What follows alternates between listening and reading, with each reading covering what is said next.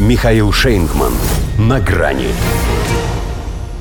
Отмазка и отмашка. Пентагон отказался спекулировать на газовых диверсиях. Здравствуйте. На грани. Вот могут же, когда захотят. Не навешивать ярлыки, не клеймить позором, не вводить санкции, не высылать дипломатов, а дать сначала специалистам во всем разобраться – Правда, значимость такого американского подхода к версиям и диверсиям на северных потоках была бы несоизмеримо выше, если бы специалистов набирали не они, и если бы весь сентябрь над акваторией будущих подрывов ежедневно кружили наши боевые вертолеты.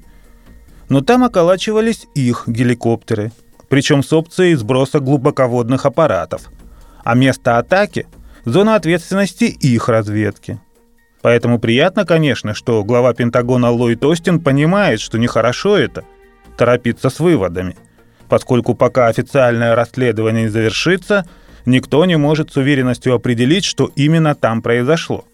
Но когда он отказывается от спекуляции на этот счет, почему-то сразу возникает мысль, что спекулировать можно только тем, что имеет хоть какую-то ценность. А это слишком дешевая американская отмазка, чтобы принимать ее за чистую монету – тем более, когда есть очевидное их стремление опять втюхать всем туфту. Это же не только отмазка, но еще и отмашка. Пока США демонстрируют нарочитую сдержанность в оценках, их свора получила неограниченную свободу творчества. Для нее будто объявили конкурс сочинений на тему «Как русские снова сами себя обстреляли». Лидирует история о том, как Путин заминировал газопроводы еще при их строительстве. Скорее всего, сам – когда погружался в батискафе мир. Неважно, что на Черном море. Ли Страс, например, уверена, что оно соединяется с Балтикой напрямую. А то, что нет логики в том, чтобы резать курицу, несущую золотые яйца, так это как раз улика.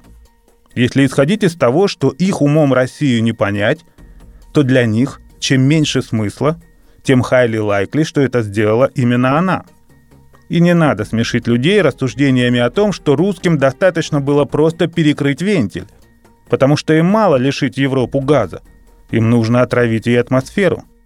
И разве не подозрительно, что экстренное заседание Совбеза ООН по теракту у острова Борнхольм запросили только они?